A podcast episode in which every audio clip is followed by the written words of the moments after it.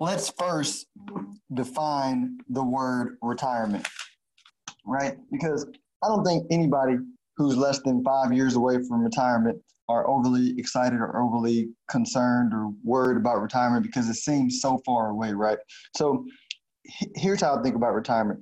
I think about retirement similar to the way I think about buying life insurance, right? I'm not excited about dying, but I know that I need to leave my family some money if something were to happen to me, or buying health insurance. I'm not excited about getting sick, but I know I need to pay for health insurance uh, just in case. What we know for sure is at some point we all are going to be more mature in age, and there's a high probability that we may not be able to work for health reasons or we won't want to work because we have other things that we care about in life.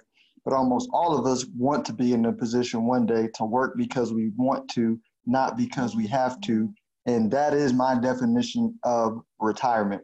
And so, even though it's a long way away for, for, for a lot of us, you have to prepare. And so, I just did some simple math to paint a picture of the importance of starting early, even if it's not something that you're thinking about now, because one day you're going to be 52 or 62 and it's going to be top of mind. And just like there are some things that you wish you would have done at 17, 18, or 22 uh, that would have put you in a better position now when you're 42, 52, 62, or 72, there's going you're going to wish that you would have uh, put some things in place now to put yourself in a better position later.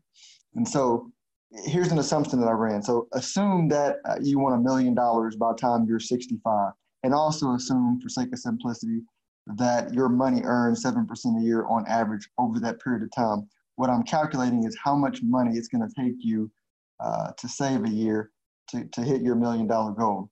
If you start at 22, it's you would have to save about $3,499 a year to reach your goal of a million dollars by age 67. If you waited until 32, you would have to save $7,233 a year to reach the same goal. If you waited until 42, you would have to save $15,810 a year. And if you waited until 52, you have to save $39,794 a year to reach the same goal. Now, I know some people are going, whoa, that's a lot of money. And yes, that's a big gap in waiting. And, and here's the point the point isn't looking at your age, can you save those amounts right now? It's about the part of doing something on some basis, starting now, right? It's like if you said, hey, I want to run a marathon, but you know you can't run more than a mile, right? And just go run a mile and be consistent and do it day after day after day. And then you'll get better and you'll get more comfortable and you'll get stronger and you'll build your endurance and then you'll do more. Same thing with saving. It may be hard to save something now, but do something on some basis. We all know we blow money. Uh, so start with the money you blow and then build on top of it. Because the point is, whatever amount you save right now, you're going to be glad you saved it 10 years and 15 years and 30 years from now, right? So do something on some basis. Retirement is very serious. You would be shocked uh, if you sat some of the meetings I've sat in over the last 12 years at how many people are going to be royally screwed and poor when it's time for retirement. And so uh, don't make an excuse. Start now. This is meant to be for informational uh, and educational purposes only, not be not to be considered personal investment advice. The information is not to be considered a solicitation for the purchase of specific securities, investment, or investment strategies.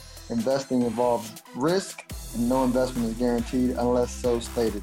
Individuals listening to this podcast should speak with a qualified investment professional or tax advisor before acting on any information contained in this episode. I'll enjoy.